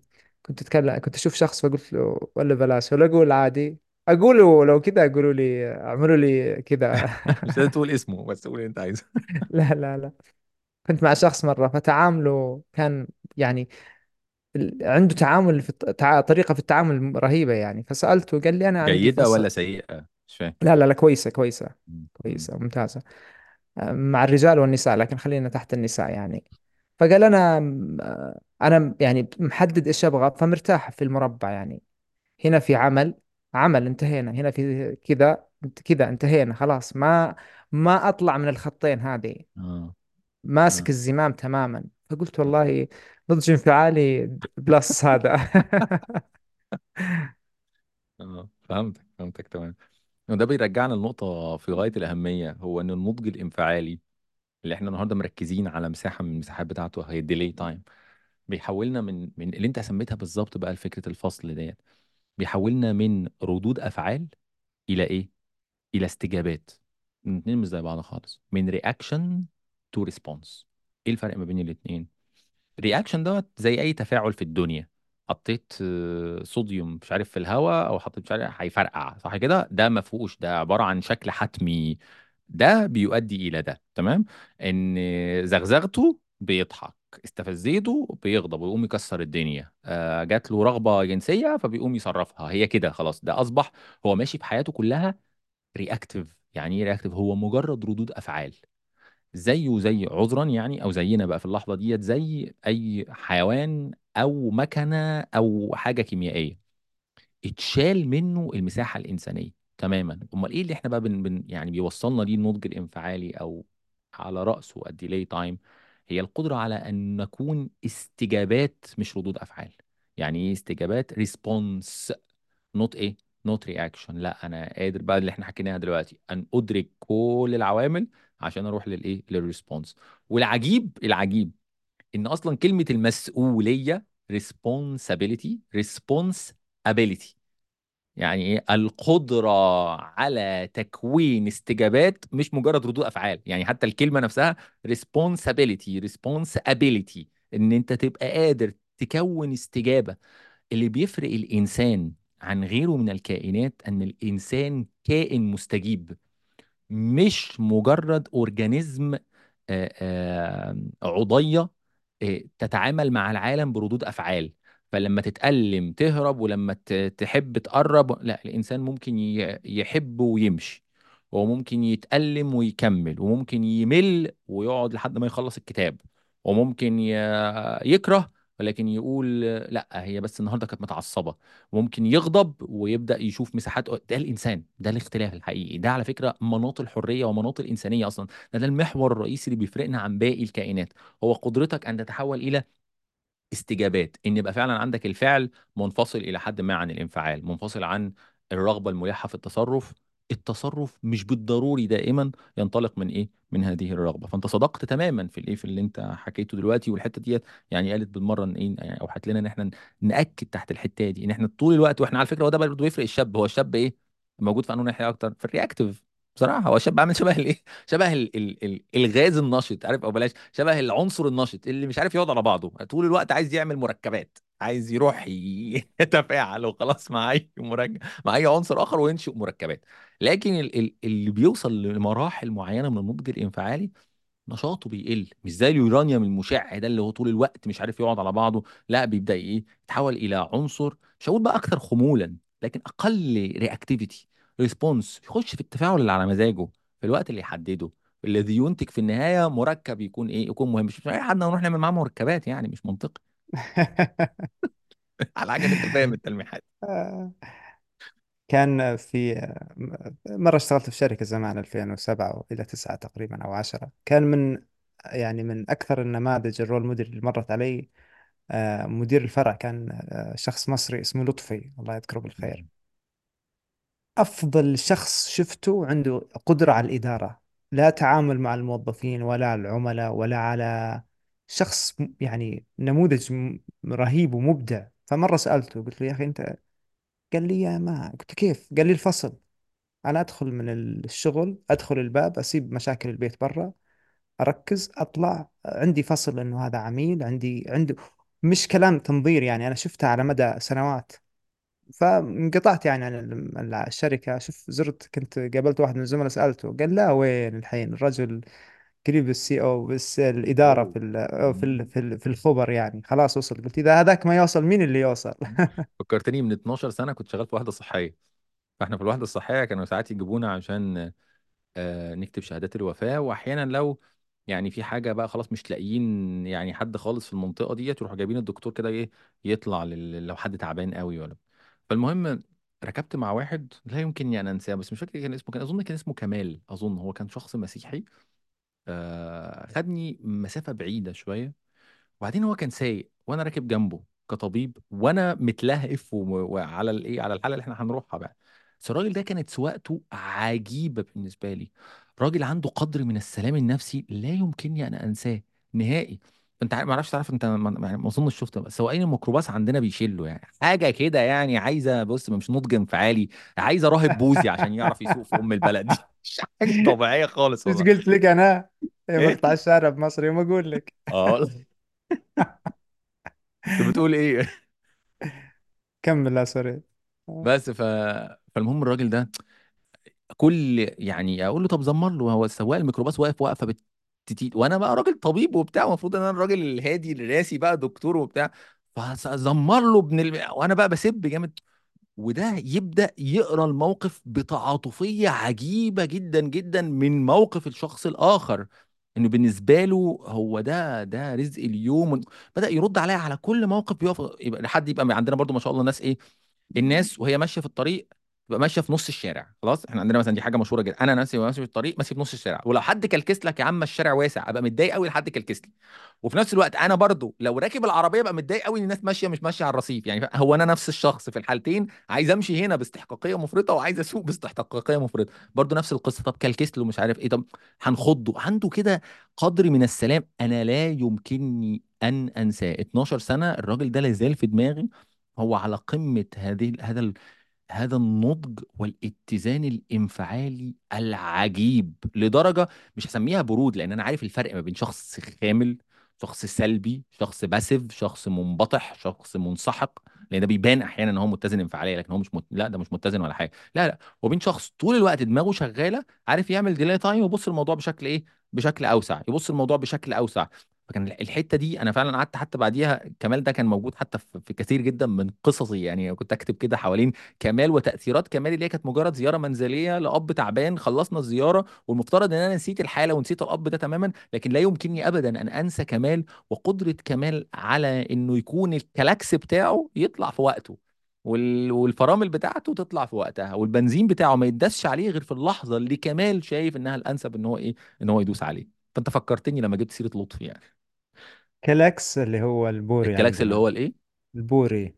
آه الله ينور آه ك- البوري أيوه أيوه. أنت عندكم بيسموه آه. أمم. طيب آه نختم بسؤال.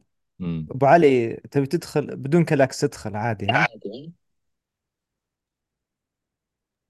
آه أحس بتأنيب الضمير. أشوف في التعليقات خلوا بكر يتكلم خلوا خلوا. يا هو مش فحس عايز يتكلم يا عم أنتوا إحنا مش خاطفينه ومش واخدينه راينا ده هو بيروح جاي في الآخر بقى يروح مطلع لنا الكلام ده كله بقى في إيه في المثال اللطيف بتاع الشاي بلبن وفي الإيه وفي حبة الأفلام اللطيفة اللي يقولها لك أو يروح رامي سؤال يروح موجه الإيه ال... يعني ونس كلها في حتة كده بصراحة ما بنبقاش عاملين حسابنا عليها يعني. فسيبوا الراجل في حاله مالكوش دعوة. الحمد لله آه الحمد ال- النضج الانفعالي آه آخر سؤال بالهذا. هل ممكن يكون في تف- تفاوت ما بين التعامل مع الأمور الخارجية والتعامل مع كلاكيع النفسية الداخلية ما إحنا ولا بيكون اتفقنا قريب بيكون متوازن يعني قريب؟ إحنا اتفقنا مولانا إن إحنا بنتكلم في اسبيكتس يعني بنتكلم في مستويات بنتكلم مش بس في مستويات إحنا بنتكلم في مستويات وفي المستوى الواحد في أبعاد. يعني أنت ممكن تتكلم في النضج أنت بقى على مستويات كتيرة جدا وتتكلم في النضج الانفعالي وتكون بتتكلم في في مجالات. يعني في واحد بيبقى ناضج جدا انفعاليا في شغله. تشوفه كده ما تعرفش إن هو يعني يعني لأ يخش بقى مثلا البيت ولا يبقى يحب مثلا وتلاقيه يتخرفن بقى.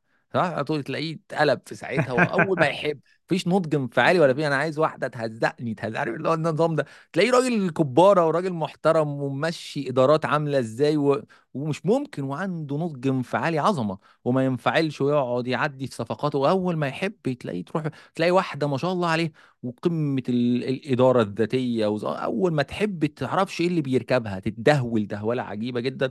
فآه طبعا طبعا قد يكون. وتلاقي العكس. وتلاقي حد يخرب بيت الحكمة تروح له كده تستقي منه حكمة العالم وتقول اعمل إيه معاها؟ يقول لك اعمل معاها.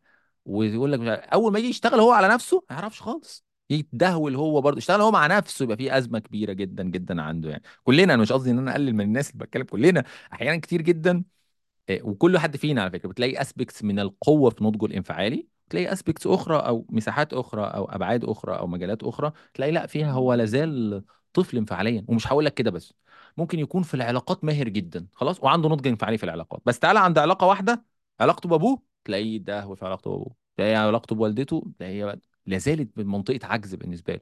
فمش بالضروري يكون كمان النضج الانفعالي في المساحة دي يكون موجود على كل الشخوص. تلاقيه هايل في التعامل في العلاقات. بس يعرفش يتعامل مع العلاقات مع مصادر السلطة. ما يعرفش يتعامل في العلاقات مع مرؤوسيه. لسه نضجه الانفعالي مش إيه مش في الحتة دي. فهو مشكلة النضج الانفعالي مش زي ما إحنا هتقعد تقرا لك كتابين وتصل إلى درجة من الوعي وتسمع ونس فهتبقى هايل في النضج الانفعالي. لا والله ما كانش حد غلب. إحنا الثلاثه اللي قاعدين قدامكم دول كل واحد فينا بيعرج في حتة مكسح في حتة ممكن يكون عادي جدا يعني. محدش ياخد مني حاجة لحد ما أبقى 45 سنة. طيب. ربنا يستر علينا كلنا. آه في في مثلا من الحاجات من أكثر الحاجات شيوعا مثلا تلاقي نضج انفعالي عالي جدا جدا مثلا مساحات كتير جدا بس يجي عند أولاده لأ. تلاقي بقى يجي له مشاعر ذنب غير عادية مخاوف اوفر جدا عدم قدرة على التحكم في انف... دي هي لأ هو ملهوش علاقة بقى فكرة إن أنا نضجي الانفعالي في العلاقات لأ ده بقول لك حتى داخل العلاقات بتلاقي أشخاص معينين تلاقي نفسك مش عارف تفعل اللي اتعلمته في النضج الانفعالي مش عارف تفعل حتى الديلي تايم لازم ترد دلوقتي لازم تتخانق دلوقتي تتعصب دلوقتي ترمي الطبق دلوقتي. آه، عند ما أنا أحيانا كمان ممكن تلاقي إيه ودي من الحاجات الشائعة جدا وعايز الناس اللي بتسمع ونس تعملها دلوقتي. أحيانا بتلاقي نضج انفعالي انتقائي في انفعالات معينة. يعني هو حلو قوي قوي مع شعور مثلا الخوف. لا بيتعامل الحمد لله شغال كويس. لكن يجي عند شعور الذنب ما يعرفش ما عندوش نضج انفعالي في شعور الذنب. أول ما يجي شعور الذنب ما يعرفش يتعامل خالص. يجي عند شعور اليأس ما يعرفش يتعامل خالص. فدايما نقول كده هتلاقي دايما عندك ثلاث مشاعر أربعة دولت منطقة العجز الرئيسية. فأنا عايزك بقى دلوقتي بقى إيه نخش يعني الناس مطلوب منها كل واحد يكتب لنا الثلاث مشاعر الرئيسية اللي بيتخرفن فيهم اللي بيقف ويت إيه ويتعك فيهم اللي بيجد صعوبة حقيقية في إنه يتعامل معاهم. يعني واحد أنا أعرف واحد أنا مثلا مع القلق مثلا العمل تحت ضغط أيام الامتحانات بالنسبة لي ما كانتش بتبقى فيها صعوبة بصراحة. آه آه، بس بحتاج إن أنا غور من وشي آه لكن في النهاية يعني كل ما يبقى في ضغط كل ما أشتغل كويس. لكن تيجي بس عند مشاعر الذنب لأ دهولني دهوله سودة تربكني جدا تقعدني كتير مش عارف أفعل أدواتي في اللحظة ديت. في آه، ما تعرف اتعامل مثلا كويس مع شعور التعلق ولما تيجي على حدودي سهلة. لكن تيجي مثلا على شعور المسؤولية لما يبقى مثلا حد ضعيف في, في, في ابني مثلا آه، في في في حمايتك أو في رعايتك تدهول دهولة سوداء فعرفت إن في مساحات معينة دي محتاجة تركيز أكبر. دي اللي محتاجة الشغل الحقيقي. فأنت ممكن تبقى شغال على نفسك انفعاليا بشكل كويس بس في مشاعر بعينها هي لازالت بتمثل منطقة عجز. فالسؤال دلوقتي بقى وده للونسجية عايزين نتناقش في التعليقات. والله بجد حوالين لأن ممكن طب إيه فايدة دوت؟ لأن أحيانا أنت ممكن تلفت انتباهي لمشاعر أنا فعلا متدهول فيها بس مش واخد بالي منها. فإيه هي المشاعر؟ واحيانا إيه الاسبكتس ديت من المشاعر؟ الشخوص دي. مش لازم تقول لي مع أبويا ممكن تقولها لي مثلا مع الوالدين. يعني ممكن تقول لي والله شعور الذنب تجاه الأبناء. تقول لي والله العلاقات مع مصادر السلطة. تقول لي والله الخرفنة الشائعة جميعا. الخرفنة العلائقيه أنا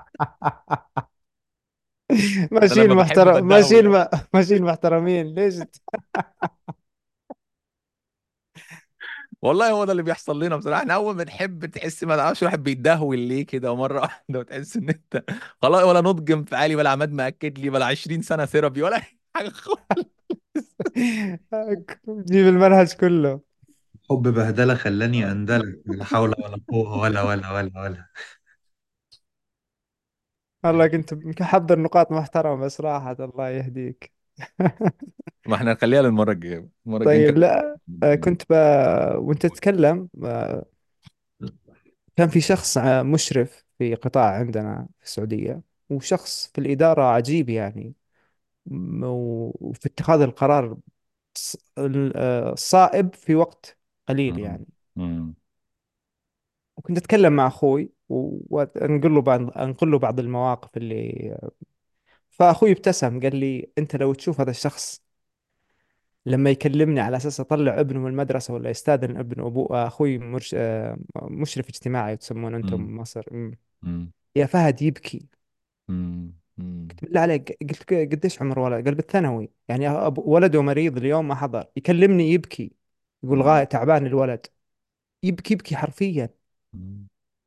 قلت له فال... عرفت المنطقة مم. هذه على الطرف اليمين على الطرف اليسار مم. بالظبط ما ده اللي مرة بقوله. بس إحنا كلنا كده ها يعني هو مش شخص بس إحنا مش اي لا لا مو هو أنا أنا عندي إيه أنا كلنا ب... عندنا مساحات الخرفانه تاني كلنا عندنا مساحات من دي. على سيرة الخرف أنا مرة قريت إنه كان في مدير في إدارة يعني ولا فرعون بجلالته مم. يعني جبروت عليهم غير طبيعي. أول ما أقروا في- كان سيارته مرة فخمة يعني غالية. أول ما أقروا قيادة المرأة سمحوا فيها عندنا في السعودية. زوجته صاحبة السيارة جاب سيارة السواق. تشوف الموظفين كيف شمتانين. طيب يا بكر. طيب أنتوا عندكم بقى النهارده ترشيحات حلوة بصراحة. يلا معلم. عجبني الموضوع ده فنلخصه بشوية أفلام يعني. يلا بينا. آه أنا يعني من رح... الرحلات الحلوة جدا والحاجات اللي أنا استمتعت بيها بجد يعني في تجربة سينمائية كانت عظيمة قوي اللي هو فيلم سول. بي- بيعيشك الجو اللي هو إن أنت إزاي وأنت كبير بعد كده تبص على حياتك كلها يعني. فمن الأفلام الحلوة جدا. في آه، فيلم برضو آه، بقى بيتكلم من المنظور العكس شوية اللي هو اسمه The Little Prince هي رواية مشهورة. آه the آه. the red rose تقريبا حاجة كده. فهي رواية مشهورة ولما اتعملت فيلم اتعملت حلو جدا جدا جدا. بنت مم. صغيرة كده ما تحرقش ما تحرقش لأن هي فعلا مختلفة الفيلم مختلف تماما عن الحدوتة. على فكرة الحدوتة دي من أجمل الحاجات اللي قريتها رغم إن هي حدوتة أطفال يعني. والترجمة عربي يا جماعة والترجمة حلوة جدا. وما ينفعش يكون عندك أولاد وما قريتها لهمش ال- ال- الأمير الصغير يعني. ده حقيقي. وعندنا فيلم بقى بي برضه بي اللي هو إيه زي أغنية أستاذ خالد عجاج المشهورة. اللي هو وأنا صغير بح... كنت بحلم أبقى كبير ولما دي كبرت خليتها خالد عجاج؟ ما مش هشام عباس يعني؟ لا لا لا ده كان أستاذ خالد عجاج خلي يا بالك. عم بقى صلي طب اكتبوا لنا لا في لا لا التعليقات زمان وأنا صغير كنت بحلم أبقى كبير بتاعت مين فيهم؟ هشام عباس ولا خالد عجاج؟ ولو خالد عجاج يعني أنا مستعد ما أتكلمش المرة الجاية لو هشام عباس عذروا بكر بقى. يعني آه آه. زمان وأنا خلاص. صغير بخليتها خالد صدقني عجاج. ممكن يكون صدقني غناها بس هي الأصل بتاعت هشام عباس. لا لا لا لا لا. هنشوف هنشوف. أنا ماشي. واثق من ممكن أكون غلط رؤيتك والله تبقى أيوه يبقى الواحد الواحد قد إيه بيتوهم أحيانا وبيجي له ضلالات. أنا فعلا ساعتها هروح اتعالج ده حقيقي. آه. قايل لك من زمان أنت ضال مضل بس ما صدقتني. آه. الفيلم اسمه بيج. بيج. امم كبير. الفيلم جميل ده بتاع توم هانكس وجميل جدا. بيحكي قصة قصة طفل بيحلم إن هو عايز يبقى كبير وبعد كده الأمنية دي بتتحقق بشكل ما وبيشوف بقى حياة الكبار وبتأثر فيه كطفل إزاي؟ إن هو ينط المراحل دي كلها. جميل. آه، في فيلم كمان برضو. حط لي بقى ال Mister Nobody بقى يا معلم. حط لي مستر ما Nobody بقى. ما هو حط ده لي اللي Mister Nobody بقى. أنت كنت هتحط Mister Nobody فعلا؟ آه طبعا طبعا. سبحان الله ده تصدق أنت برنس. أنت برنس. ده ده ده من ده على الترشيحات رأس القائمة ده يا جماعة يعني ده على رأس الأجمل الحاجات اللي شفته يا فهد فيلم أنا طبعا أنا أكيد إحنا طالما بنقول لك أسامي فأنت كده هتحسس. بتحس إن هو ساعتها. أقعد يحسس بقى ولا أنت عايز تقول الأسامي بطريقة برايل. آه، افتكرت فيلم واحد مستر ما نوبادي ده يسمع. من أجمل الإيه الأفلام. أولى مولانا في واحد ما يسمع ولا يشوف فكان نفسه يتفاعل. قصة بالتراث يعني. فكان فقال لي اللي جنبه إذا ضحكتم انغزني لمسته همزني مع الجنب. فأنتم إذا قلتوا اسم أحس إنه في حد. أنت ماشي قول لي السيناريو حق الفيلم لا مش هينفع ده بالذات مش هينفع. ده ما ينفع ده يتشاف زي ما هو كده يا جماعة مستر نوبادي أنت آه كنت فعلا هو ده اللي كنت هتقوله؟ آه آه. آه. سلام سلام والبونبونية بقى بتاعت الرحلة دي يعني تختموها يعني كده إيميلي. فيلم أوه. جميل أوي قوي قوي قوي لقصة كده حد بيدور على نفسه وفي نفس الوقت بيحاول يساعد الناس إن هم. يلاقوا السعادة يعني في حياتهم. آه هو مش متعلق بالموضوع قوي بس هو فيلم لذيذ. قوي يعني مم. لا النهارده بس اديت جرعة جرعة مفرطة من ال... من ال... من الترشيحات. جميل. أنا املي برضو بحبه جدا جدا ومزجته من أجمل الحاجات اللي بحب يحبها. امم ده حقيقي. جميل. شكرا جزيلا.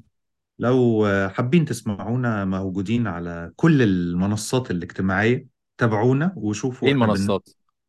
إحنا على انستجرام وعلى تيك توك وعلى على فيسبوك تيك توك وعلى. تويتر وموجودين آه، على منصات البودكاست زي ابل بودكاست وجوجل بودكاست وسبوتيفاي فتابعونا هناك وإن شاء الله يعني تتبسطوا بكل جديد. جميل. ويا رب مصر تفوز اليوم. آه النهارده ماتش مصر يا جماعة. امم يا رب دعواتكم بقى. عايزين تفوز. مرة نتكلم عن التحليل النفسي للموقف من محمد صلاح. بجد والله. يعني أنا فعلا الموضوع ده مستفز بالنسبة لي جدا ومحتاج إن إحنا نتكلم في التحليل النفسي للموقف أنا الموقف هنا هنا من أبغى أمارس الديلي هنا أبغى أمارس الديلي لانك منفعل حاليا. فانا ناجل المرة الجاية على أساس تكون تدرس الموقف. شوف آه مشاعرك كيف. والله صح مصر تأهلت الأمور مضبوطة إن شاء الله. خلاص محمد صلاح بالسليم. طيب. نشوفكم على شكرا خير جزيلا. يلا يوم الاثنين القادم إن شاء الله. مع السلامة.